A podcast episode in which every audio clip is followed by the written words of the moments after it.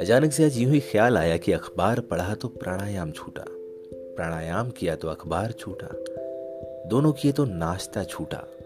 सब जल्दी जल्दी निपटाए तो आनंद छूटा। मतलब कुछ ना कुछ छूटना तो लाजमी है।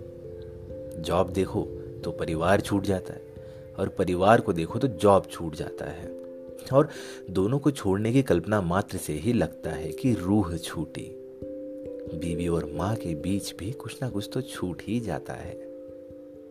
अच्छा हेल्दी खाया तो स्वाद छूटा। स्वाद का खाया तो हेल्थ छूटी। दोनों किए तो खैर अब इस झंझट में कौन पड़े? मोहब्बत की तो शादी टूटी। शादी की तो मोहब्बत छूटी। दोनों की तो वफा छूटी।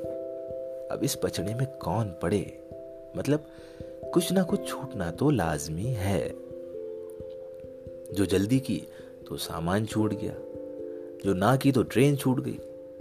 जो दोनों ना छूटे तो विदाई के वक्त गले मिलकर रोना छूट गया।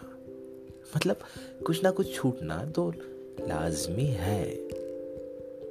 औरों का सोचा तो मन का छूटा। मन का किया तो लोग छूटे। खैर, हमें क्या? मतलब इस छूटने में ही तो पाने की खुशी है।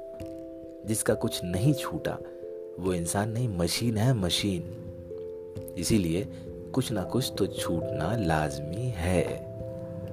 तो कुछ नहीं, जी भर कर जियो, क्योंकि एक दिन ये ज़िंदगी भी छूटना लाजमी है।